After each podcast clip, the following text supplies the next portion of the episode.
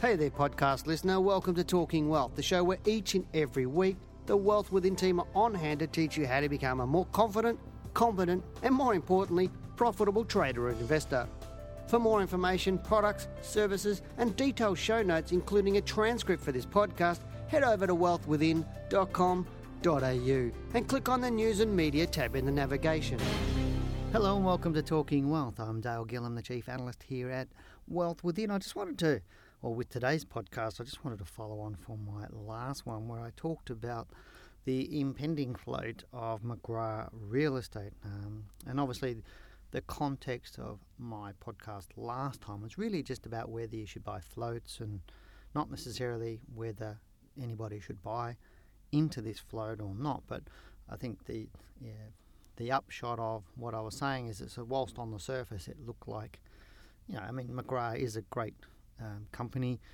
It's a great real estate agency and does make lots of money, but reading between the lines, looking at some of the things that had in their prospectus, I didn't necessarily think, whilst it was a safe, I thought it was a good sort of safe sort of float. It wasn't one that I would invest in, and I didn't necessarily think the price was actually worth it at the time, because you'd probably be able to pick it up cheaper after the float. And yesterday this stock actually listed on the Australian Stock Exchange after everything closed off on the 2nd of December, I think it was. So it actually listed, or they closed everything off on Friday so they could list yesterday. And the issue price for if you remember, was $2.10 per share.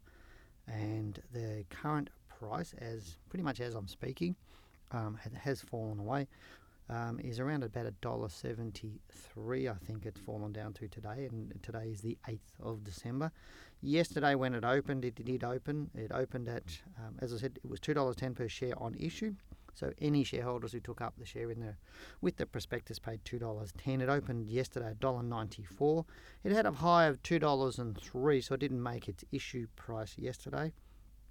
Had a low of $1.83, and yesterday it closed at $1.83. So it's around about, I think it was about 9.6, 9.7% range in price between where it opened, its high and its low. The range between where its high was and its low for the day. The thing that really sort of, as a trader, what things that I can pick up, because some people say to me, well, how do you start analysing a stock the first day it floats on the stock exchange? I mean, you've only got one day, so how do you know what it's going to do?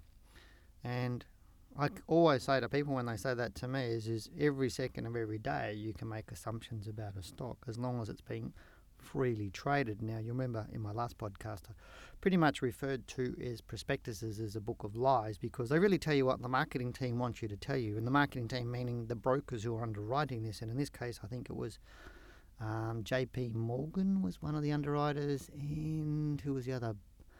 I was thinking Bell, but I can't remember the other underwriter. There was two major underwriters underneath that.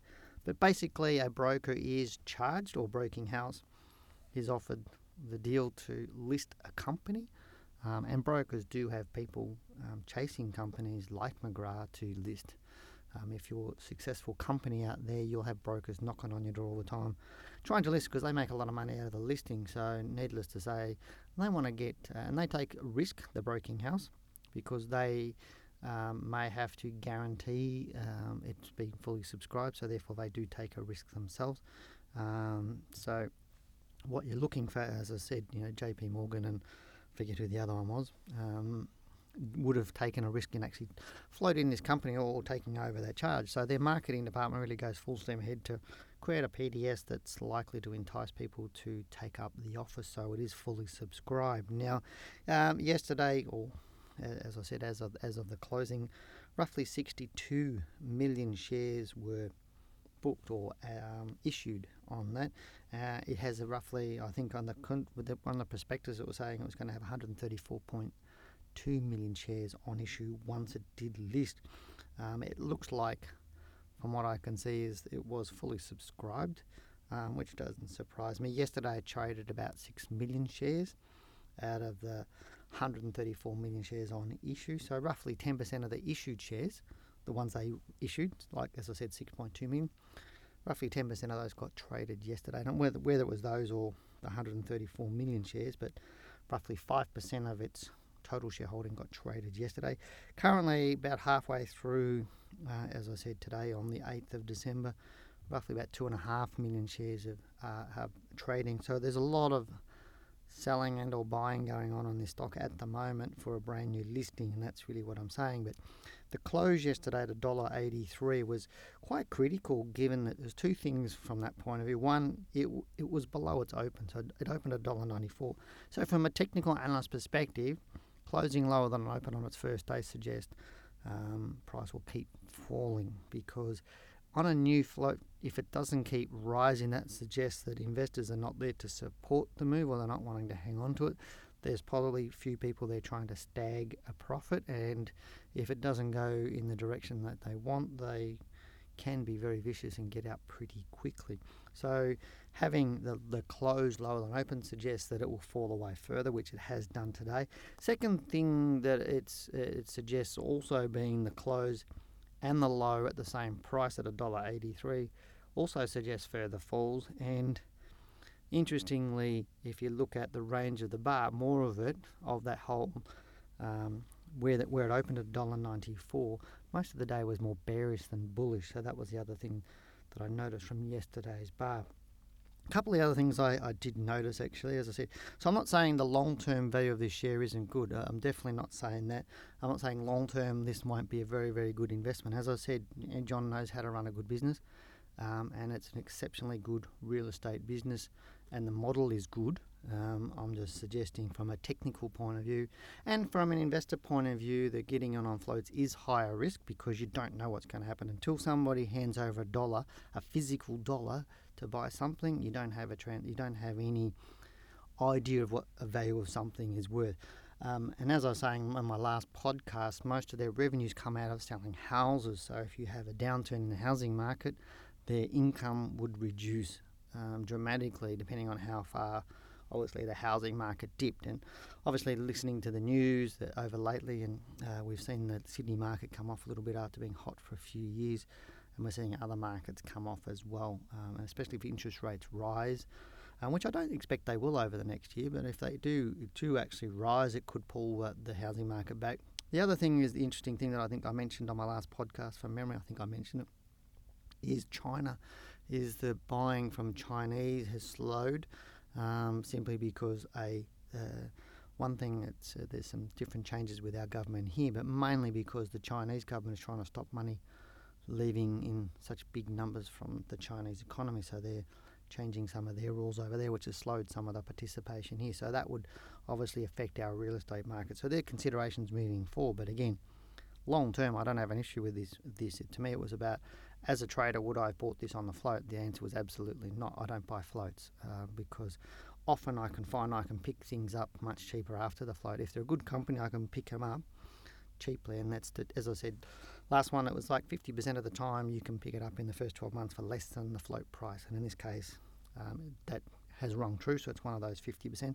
This stock could go around these areas. It could go lower over the next 2, 3, 4, 5, 6 months, or even 12 months. I don't know.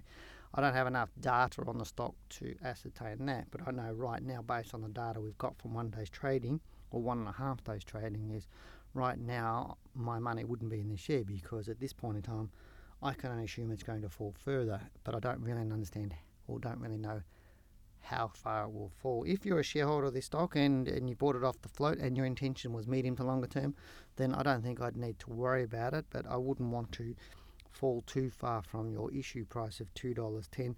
Generally, the strategy would be to put a 15% stop loss on that, so calculate 15% of $2.10. And if it traded below, you take that 15% off the $2.10 price, and if it traded below that, then you would exit here. A couple of other things I've got here on my notes is, in terms of shareholders, I've got the list. If you go to the asx.com.au, you can actually go to their announcements. They've done a few announcements yesterday, and obviously there's been a few leading up to this float from that point of view. But a couple of things here is I've got, you can pick up one of their statements that they made yesterday was with the shareholders. The announcement is who are the major shareholders, and the top out of the top 20 shareholders. Now, if I just move my piece of paper, the top 20 shareholders control 75.86% of this company, and they control 94 million shares, basically, just over 94 million shares. Of those top 20 shareholders, 4 of them control 50% of that top 20, and those top 4 shareholders control 38% of all of the shares issued on this doc and on this list. It says there's 124,153,228 shares on issue, of which those top 4 shareholders control 38% of that.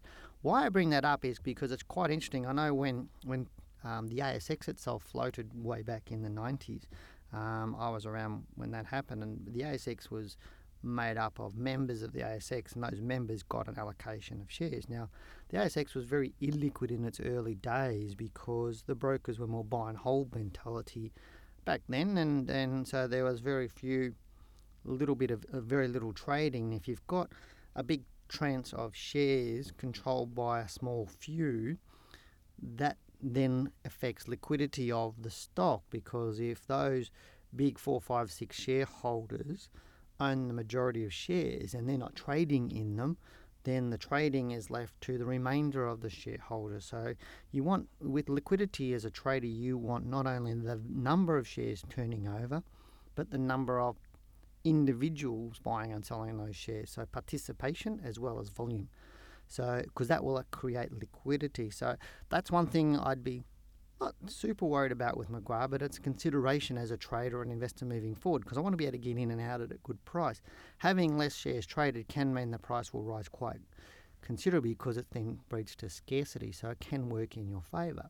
But it can also work the other way for you. If I look at those top 4 shareholders, which I mentioned have control 38% of the company, one is called Fonduru Proprietary Limited. It's the major shareholder at 17.07%. I don't know who the shareholders are. I haven't done a search on that, but if you want to do that, you can. Obviously, John McGrath himself owns a big chunk. That's 12.13%. Now, he may own or be a director, or he may be a shareholder of Fonduru Proprietary Limited as well, so he may control 29% of that, and I'd suggest he probably does. But I have no proof of that. I need to check all of it, but I would suggest he probably would own that. The third highest shareholder is UBS Nominees, and this is where you look at those top shareholder lists and see who owns it. UBS owns Nominees, is probably one of their custodian companies for UBS, which is one of the largest brokers around the world. They own 8.62%, and number 4 is a company called Gene and Lucas Investments. It's probably one of his major people in the company, and they own 4.6%. So really the top 2 shareholders, that's 29% of the shares. So the top 2 shareholders are the dominant ones, pretty much in here. But if you go down the list of the shareholders, you've got National Nominees, they're 4.19%, HSBC Custody Nominees, 3.41%, JP Morgan, one of the companies that floated at 2.3%. And then we go down and we see things like Citicorp Nominees, 2.2%, BNP Paribas, RBC, which is Royal Bank of Canada Investor Services, which is another sort of company that does custodian services, those sorts of stuff. They're at 1.73%. Another HSBC Custody Nominees, 1.4%, and another HSBC, if I can say it properly, Custody Nominees is a couple of their number 2 account and number 1 account. So there's a lot of big players in this stock. That's a good sign, because you're seeing these big players are in here. Some very big companies who have invested in this, so which means they've got faith in the business plan and where they're going. So that's a nice thing to have some of these big shareholders, all these big companies on your share listing, on your share register, and especially in the top 20 shareholders. They have got good stakes in there. So that's augurs well for long term. Just let me shuffle my paper. Last thing I want to talk about really was something that really surprised me a little bit when I looked at the announcements, is that McGrath Holdings, which is MEA, is the stock ticker code on the ASX.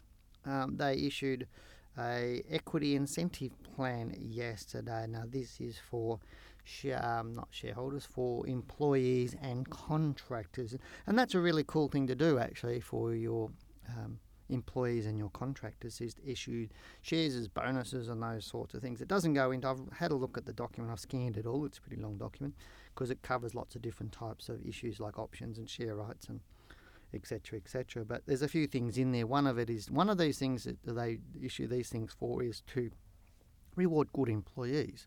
And that's a great incentive for people to say, well, if you work hard and we make money, then you'll get a share of the company. And that's a nice thing. And I know some big companies have done that.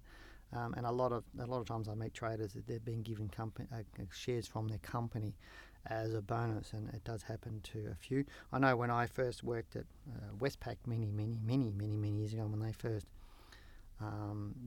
were on the ASX, we were offered shares in Westpac that we could have bought them at a pretty cheap price back then, and silly me didn't buy them at that price, because I think I would have got them at less than $1, which would have been a nice little thing for a young 20-year-old to do. But you know, as we learn, it would have been a nice to buy, go out and borrow 10 grand, which I could have afforded at the time, buy 10,000 shares and sat back and watched them grow over a period of time, but I didn't do that. But it's a nice little incentive for shareholders, not for shareholders, for staff, and also for the contractors, because remember, they do have contractors in McGrath, and they have licensees, or what they call franchisees, in there as well. The second motivation that they have as a company, which is also a really good one from a company point of view, maybe not so much from the employee point of view, but definitely from the company point of view, is it becomes a bit of a pair of handcuffs for an employee, in that with issuing the shares, part of it is there's going to be,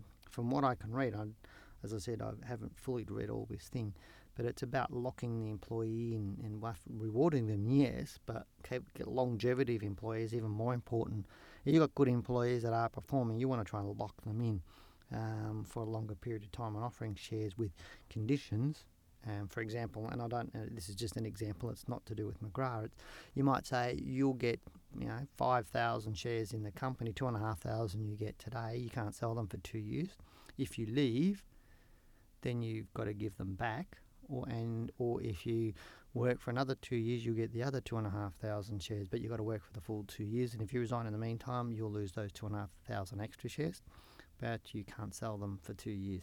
So it locks the employees in, because there's extra bonuses coming in, and if they leave, they have to sell them, etc. So there's good things about having a share incentive or an equity incentive plan. So I think that's a great move by McGrath. But essentially right now, I suppose to wrap it all up into a tiny little bundle here is, right now, if you've bought this stock on the float at $2.10, expect the share price to go down.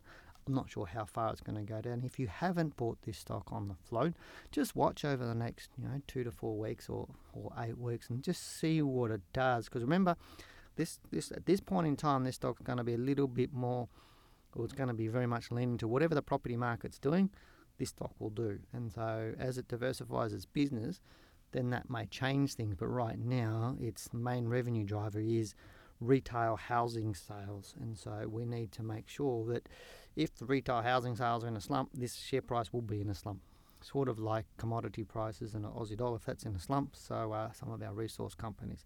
So if you start seeing the housing market pick up, this would be a company that you would buy into to get that price rise, because it's directionally proportional. They sell more houses, they make more money, the share price goes up. That's pretty much what it is. So right now, I wouldn't be getting into it. I'd just be watching it and sitting back on my watch list, because this could be one to watch in the coming years. Because as I said, it is a really good company and really well managed, and it's done very, very well. And these guys are great at marketing and building their business. So stick this on your watch list, and you might be able to pick up a bargain down the track. So hopefully you've enjoyed these two podcasts on the float of McGrath Real Estate. I'm Dale Gillam, the Chief Analyst here at Wealth Within.